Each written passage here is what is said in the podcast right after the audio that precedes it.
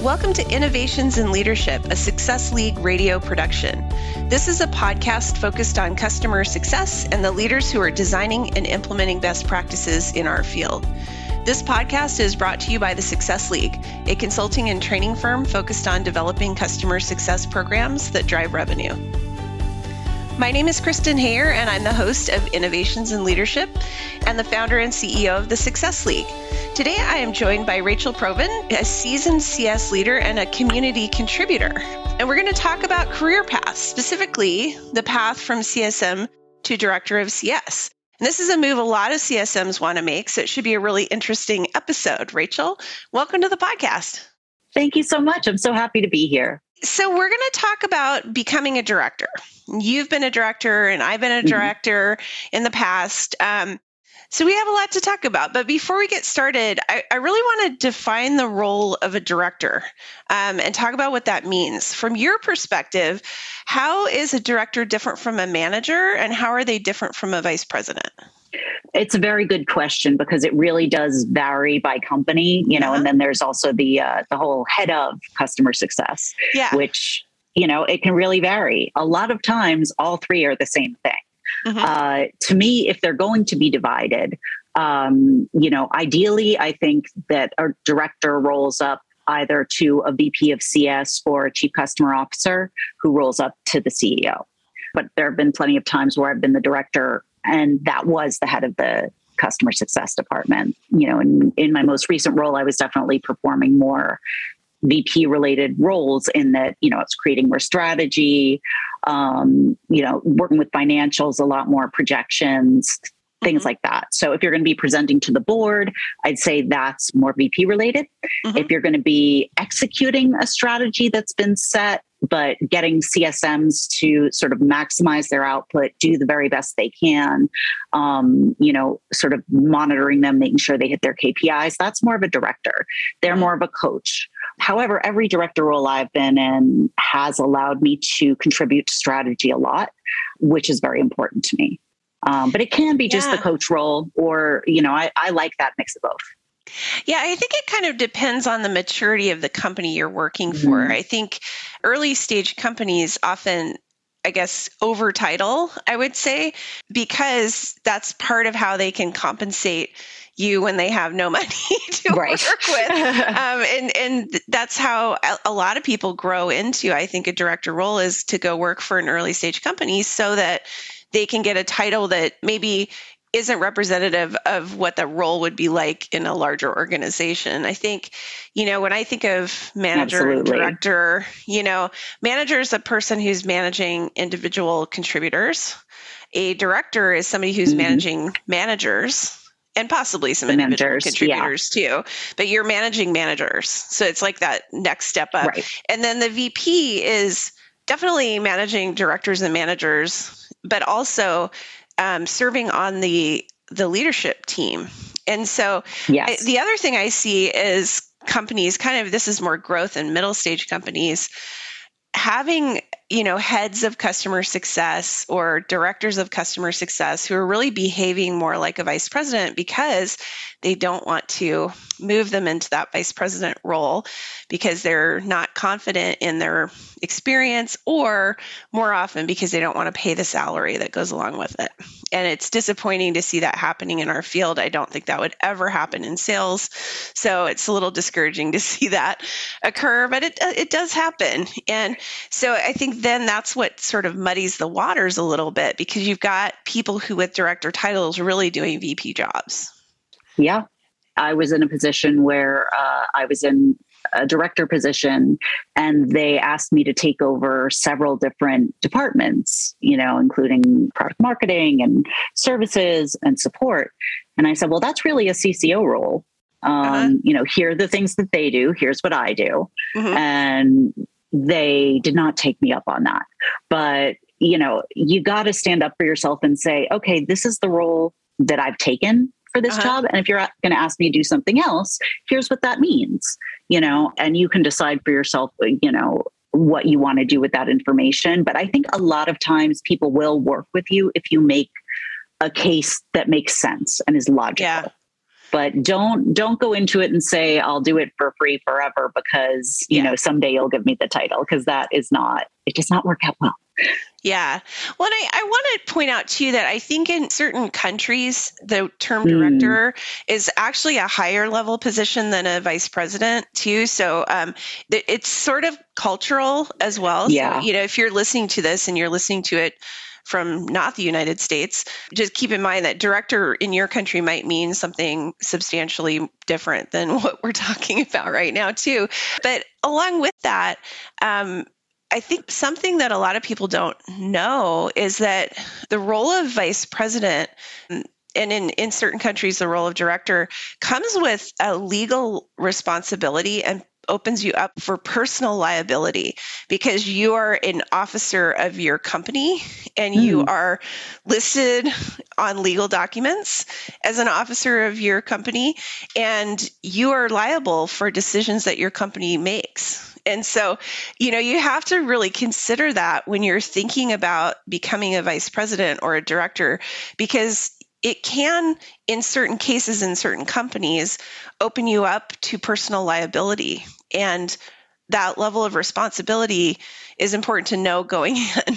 And if you're in a big publicly traded company, that might be why you're having a hard time getting up to that level because there is an additional level of responsibility there.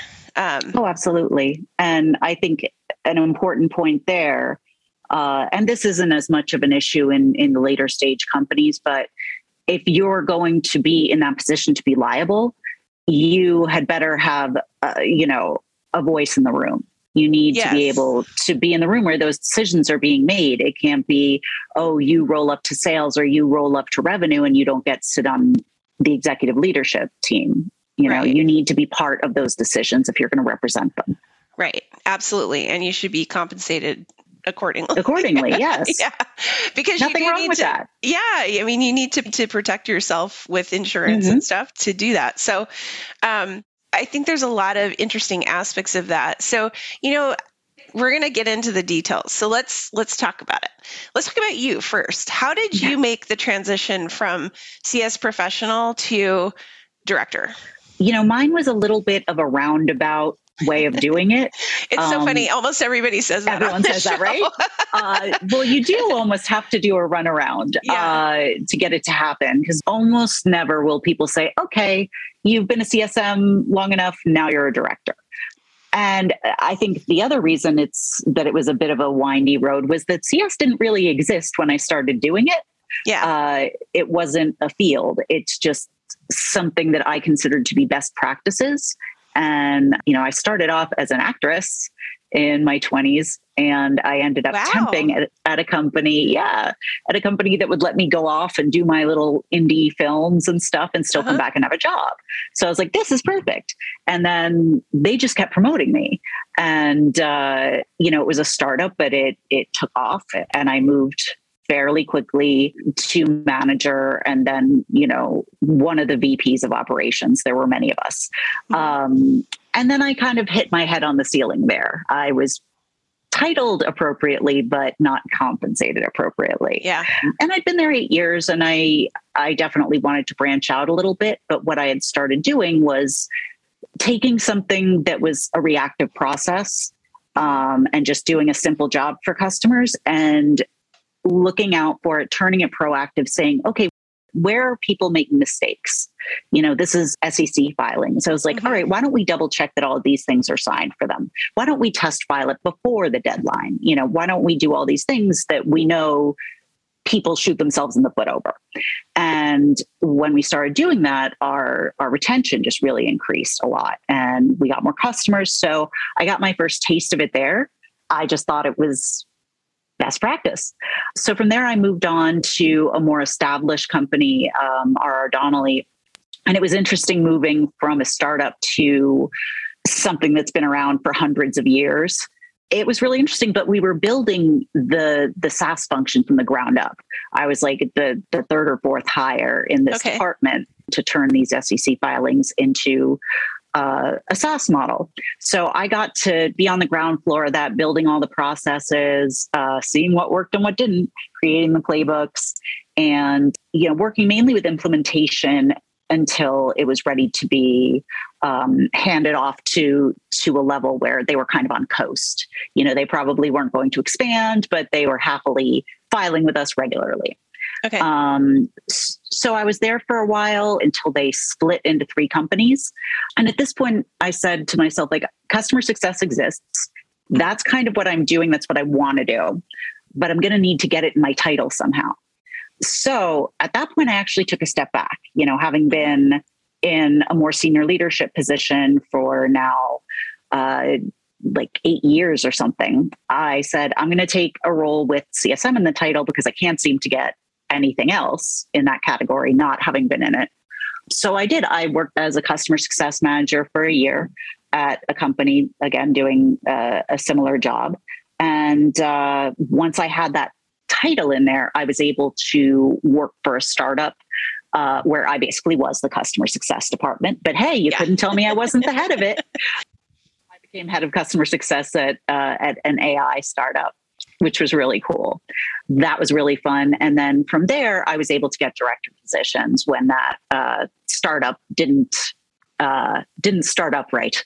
There were some problems with legacy codes, so I did have to find something else. But you know, from there, I was able to pivot and uh, get some true director roles.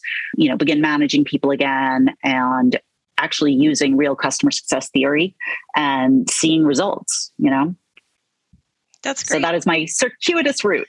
you know, I, I what I love about your story is that you did take a step back at one point to go forward. And I've had that same experience in my career. And I think sometimes people are afraid to do that because they're afraid they're going to lose ground. But I have never had that not pay off. Um, right. Me too.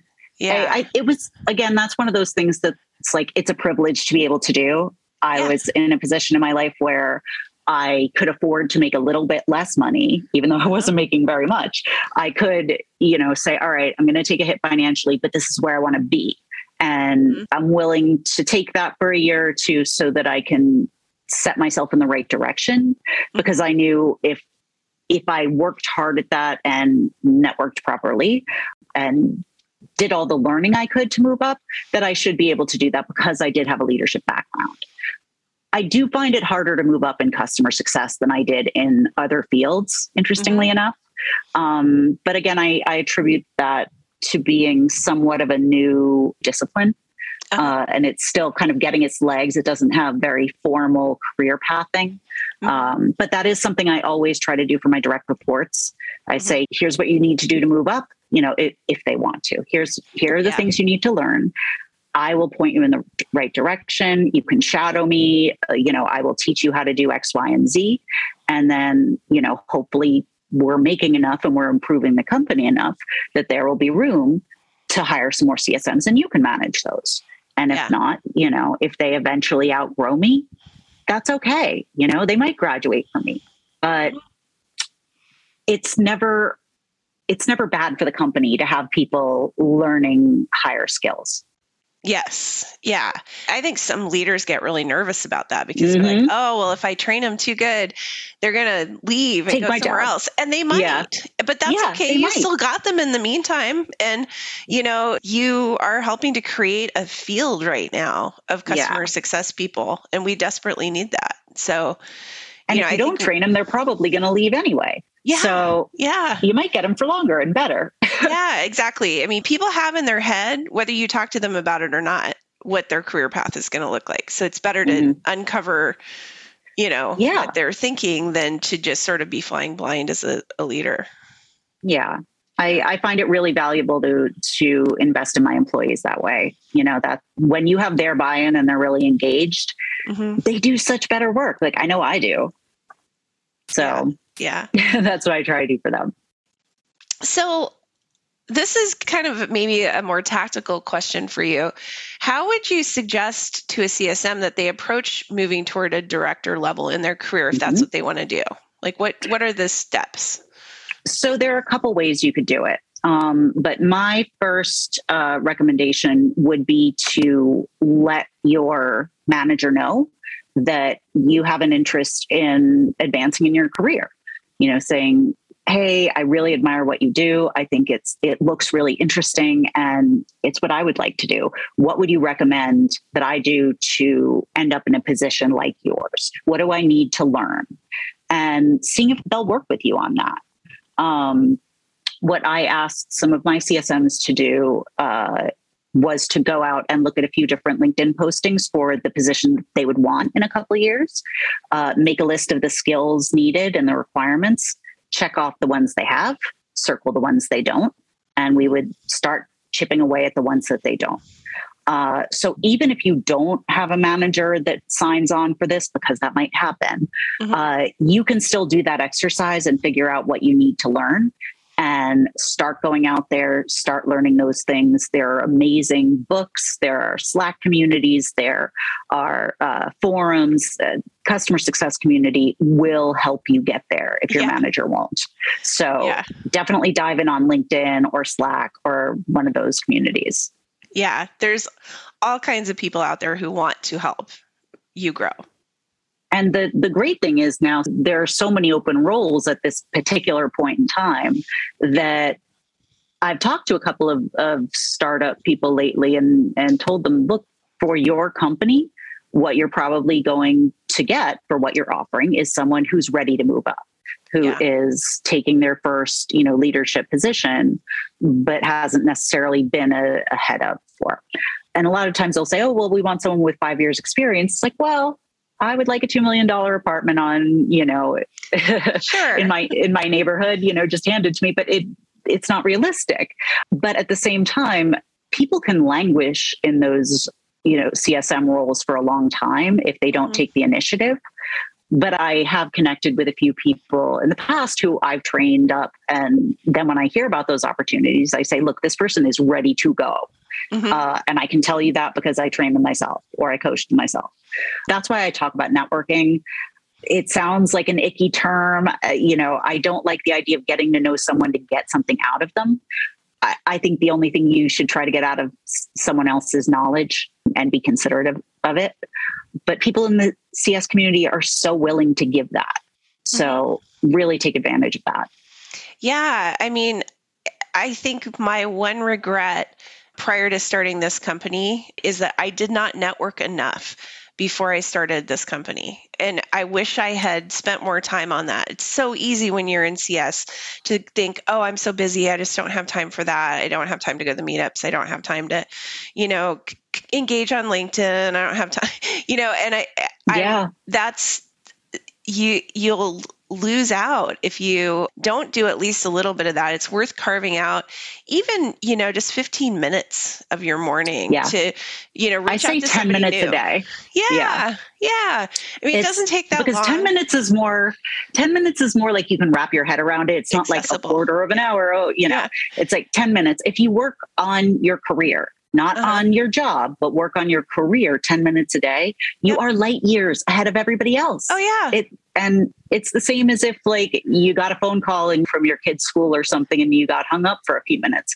You find a way to make the rest of your day happen. Mm-hmm. If you put that in your day somewhere intentionally, it mm-hmm. makes all the difference. Start with five if you can't do 10. Yeah.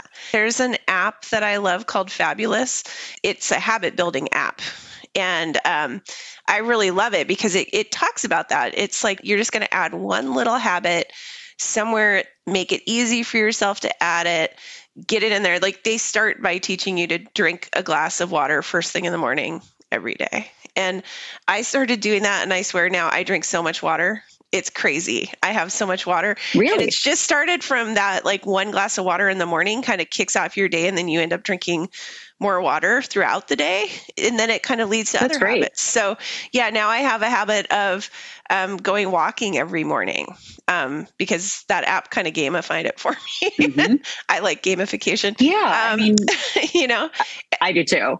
Yeah, and then it it could be that that's what it takes to get you to do that 10 minutes of career building time for yourself, you know? Exactly. Exactly. Yeah. yeah find a way to make it fun, find a way to yeah. make it easy. And it really does just kind of snowball. Mm-hmm. Uh, it's one thing that I am very passionate about. You know, I only really started on LinkedIn uh, about a year ago. uh-huh. um, and the the traction that I got so fast was was really amazing. But I love to write, so it gave me the opportunity to do that.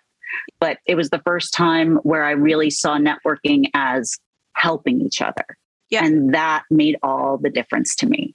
It wasn't about what's in it for me; it's about how can we help each other and make this stronger. Yeah, yeah. So, okay, let's talk about the other end of the the spectrum. So now we've got a job in customer success and we mm-hmm. have we're a CS professional and we're running into resistance progressing the career to the mm-hmm. director mm-hmm. level or toward the director level even. What would you suggest to that person? I would definitely learn the things that they figured out they needed to know as a director from doing that mm-hmm. exercise. And then I would start applying to startups. Um, you can look on, I think it's angel.co. I can double check that. But you can look up startups and seed companies. You're probably going to have to go somewhere where you are the customer success department for a while. Yeah. And they can't say you need, you know, five years experience of running, you know, running teams because they don't have one yet. It's going to be up to you to build it. And that most often is the way you get in. Certainly for me and most people I know, it's not ideal but let me tell you, you learn so much from building a department from the ground up. It's a lot of work, but it's just i mean it's like going to grad school for customer success. Oh yeah you, it's, you learn it's like so you have much. a case study live that you're working yeah, on yeah exactly. exactly. Yeah. And then yeah and you can grow that and you get one csm to work with you. Now you have management experience. You know you don't necessarily need to stay in that role forever if you don't like it. If you do, if it takes off, fantastic. But that's how you get yourself the experience. And the one other thing I would add to that is a lot of people tell me they have trouble getting management experience because they don't have management experience, uh, you know, people management. And this is sort of a way around that in terms of being able to build a team. Mm-hmm. But beyond that, there's a lot to people management that you don't realize until you're in it. Mm-hmm. And something I would definitely do, if at all possible, is to volunteer. Mm-hmm. Because volunteering, you learn to deal with all sorts of different personalities who are not going to do what you want them to do necessarily. And you have to learn to work together towards a common goal. And it is a real exercise in how to be a good manager. Can you work within a team? Can you work to get them to you know fulfill an obligation if you're a team leader there. That's why i actually do look if people put that on their resume and they don't have uh, leadership experience i'll ask them to tell me about that because you definitely get those skills there. Yeah. In some companies if you work for a large enough company you you can kind of take on cross functional projects as the leader of the mm. project, and that can give you some good management experience as well, um, where you're leading an initiative instead right. of a team. And I think that, you know, kind of a lot like volunteering, you can get experience yeah. that way too.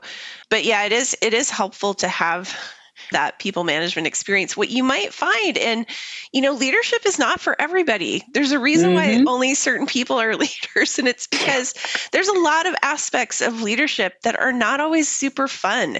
It sounds really glamorous. It sounds like oh i'm a vice president and my life is you know jets and fancy dinners and it's like no your life is is sitting in meetings all day long planning yeah. stuff you know yeah. and it's far less glamorous than it sounds it's mm-hmm. far less lucrative than it sounds and you spend all your time trying to get other people to do stuff instead of you doing it, which means you have a lot less control over mm-hmm. your your outcome. So, you know, if you're somebody who really enjoys personally doing work and getting rewarded for it, you are not going to love management. You are you are going to It's very true. Like it's it's out of your control and you are going out. to feel like you you're either going to become a giant micromanager or you're going to feel like you're not getting acknowledged for your work.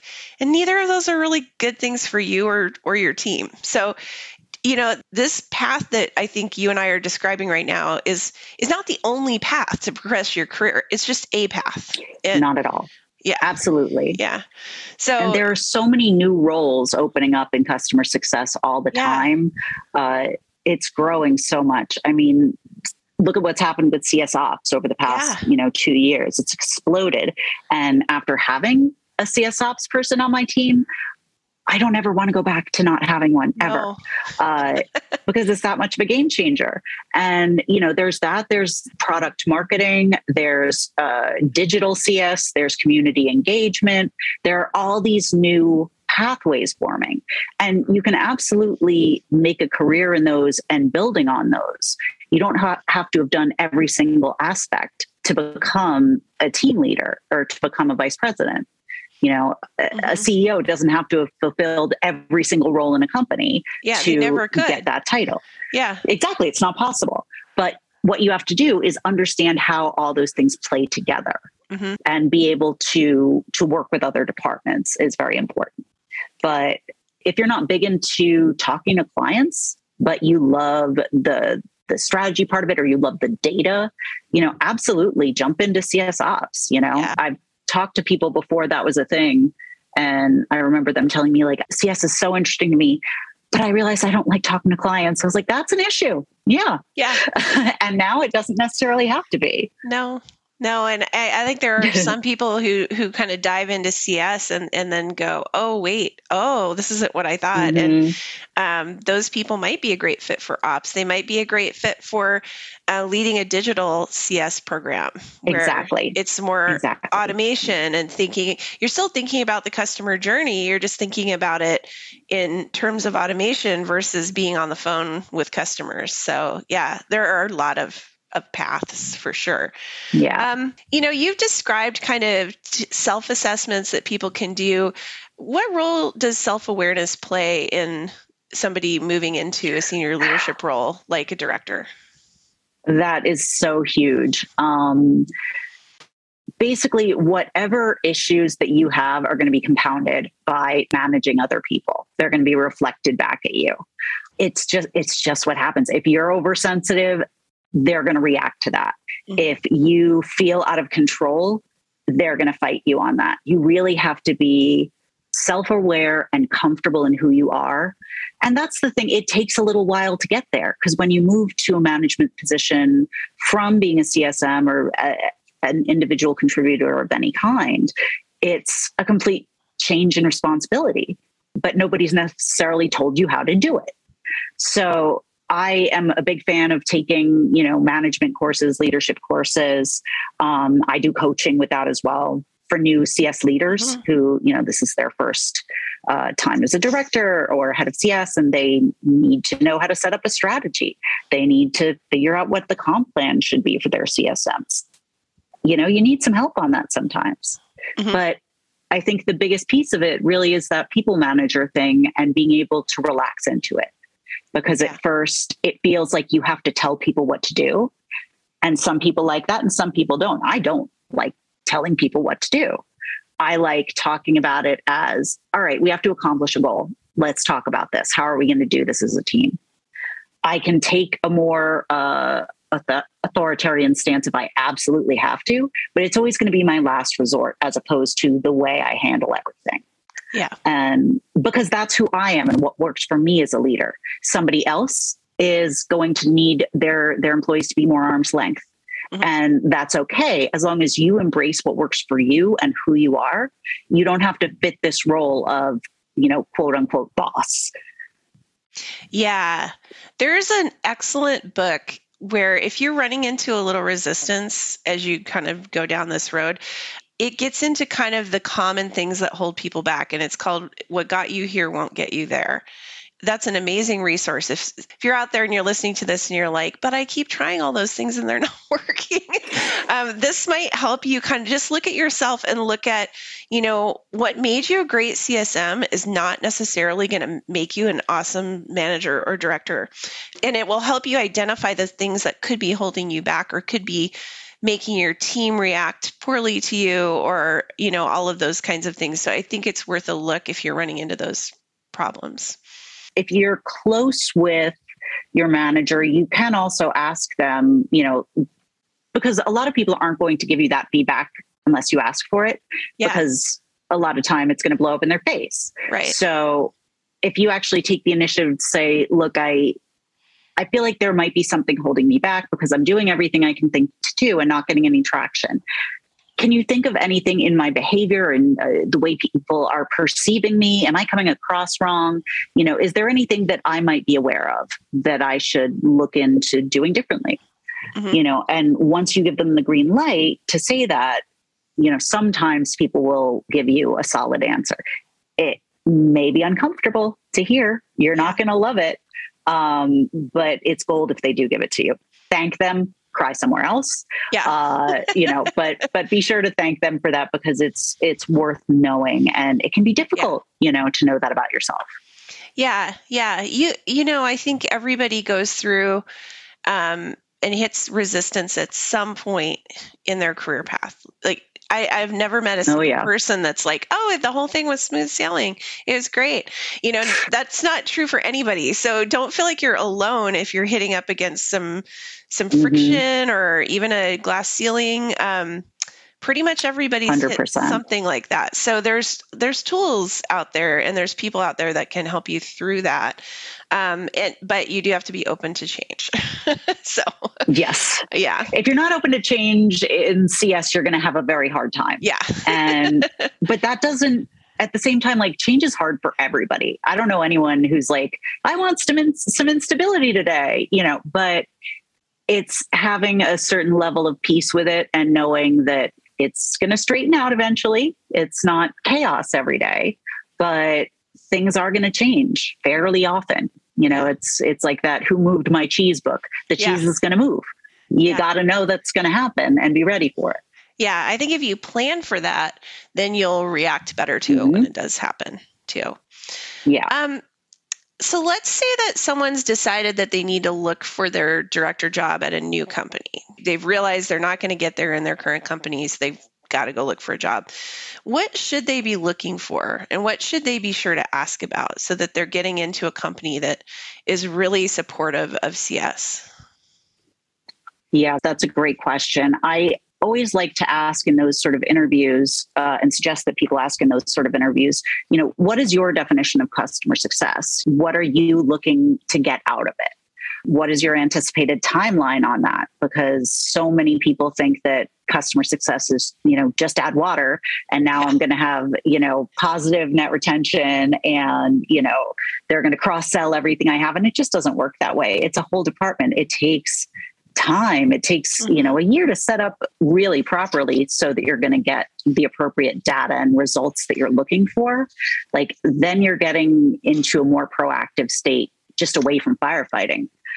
But i think a lot of times ceos lose a little bit of faith when it's not instant gratification. Because we haven't taken the time to tell them this is what it takes to get there. We have to set that expectation just like we do with our customers like i can do this for you here's what's going to happen here's how long it's going to take yeah and why yeah. And I think a um, year is so, a really good amount of time to set the expectation for because even if it's a fairly basic high touch CS program, they still have to build relationships with all those customers. That takes time exactly. too. That doesn't happen overnight. And, and you're not going to see a reduction yeah. in churn, you know, no. until a year later because you just met right. them and you know that's where you are in the process you're not going to say yeah. hello to a client and now they're not going to churn right you know yeah so if somebody's listening and they aren't sure if this is the right career path for them what would you suggest to, that they do to learn more about becoming a director and what that's like mm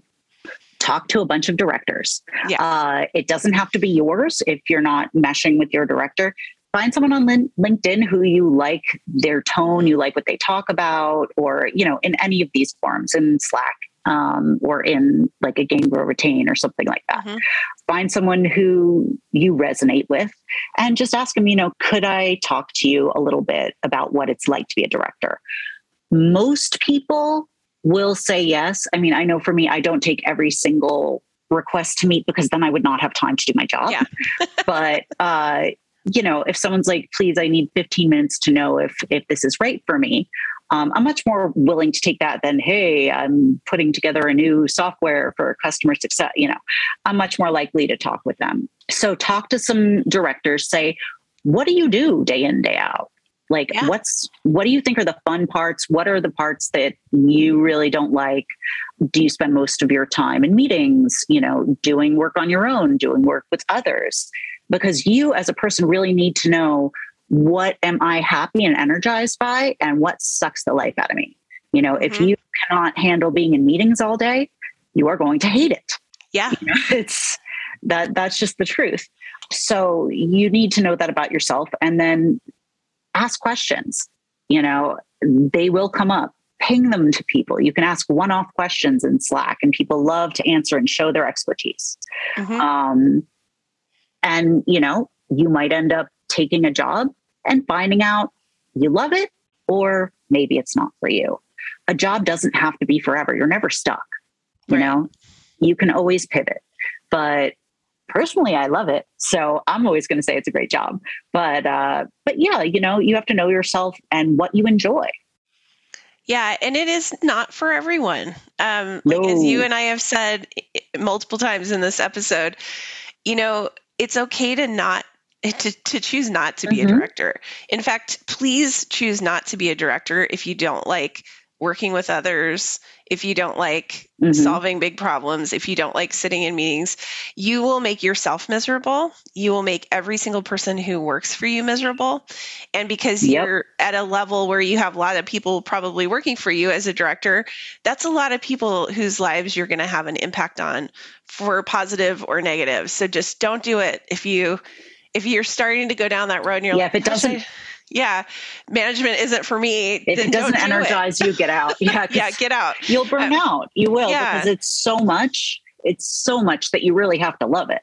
Yeah. Um, and also just being able to manage other people's conflicts and mm-hmm. and make them go smoothly. Like, mm, yeah, you have to like working with others, as you said. It's not yeah. only sitting in meetings and thinking about strategy. It's you in the same way that there's a lot of kind of herding cats in customer yeah. success, you know, trying to get everybody to get something done, there's a lot of you know uh, relationship management within your own team that'll happen that you'll need to be able to smooth over and build effective teams because otherwise they're going to be working against you even if they don't mean to be yeah so it's just an entirely different job so yeah. you need to know what you're getting into yeah, for sure.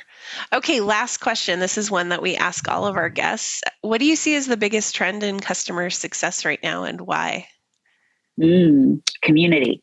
Uh, okay. I see community coming up everywhere, and I'm for it.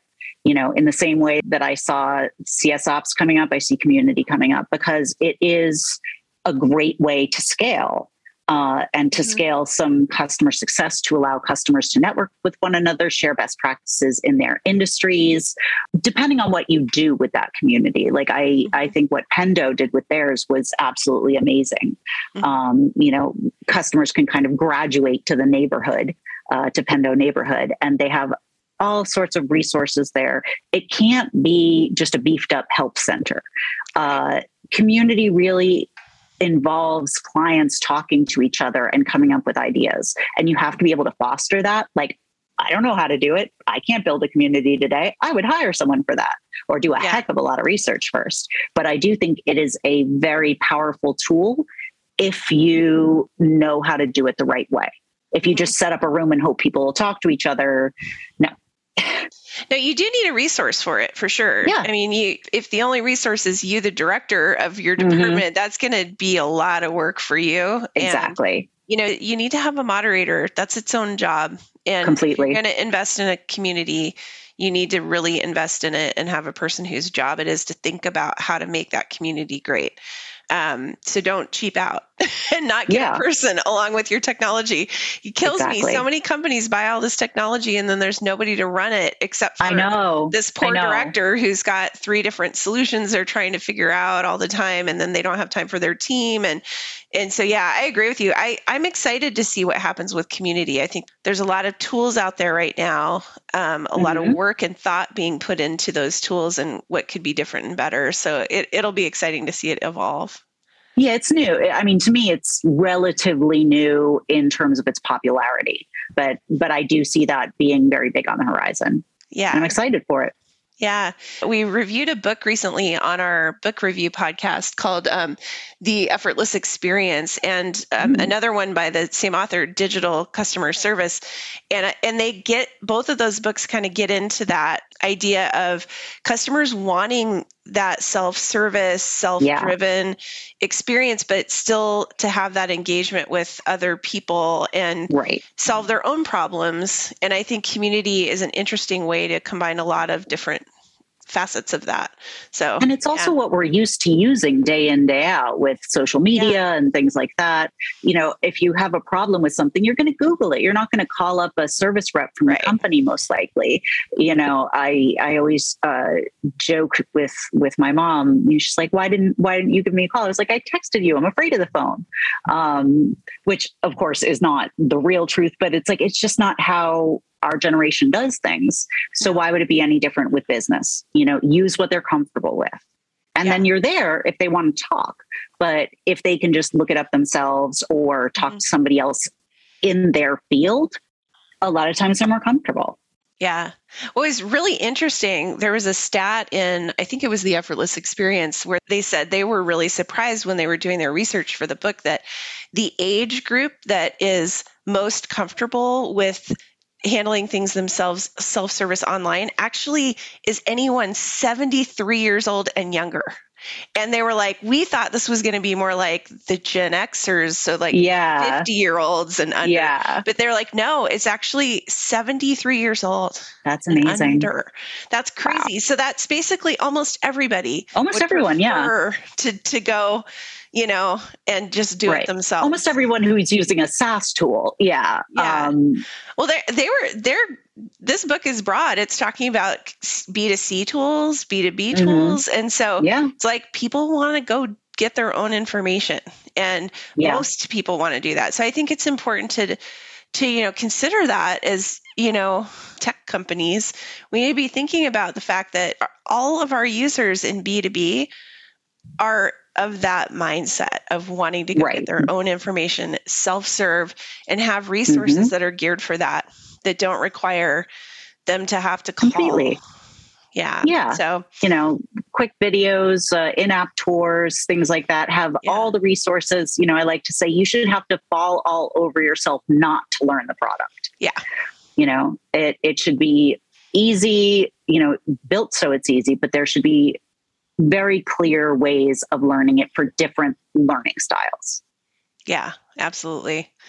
Um, it'll be exciting to see what happens with that. Yeah. Yeah. Rachel, thank you so much for being part of the podcast today. I, I know our audience always appreciates practical advice, and you had a lot of that today.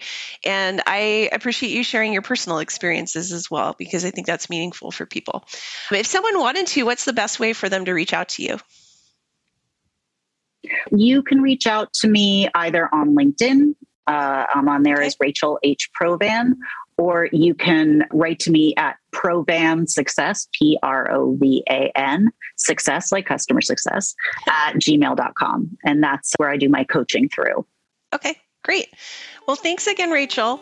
I also want to thank our producer, Russell Bourne, and our audio expert, Nico Rivers. This podcast is a production of Success League Radio.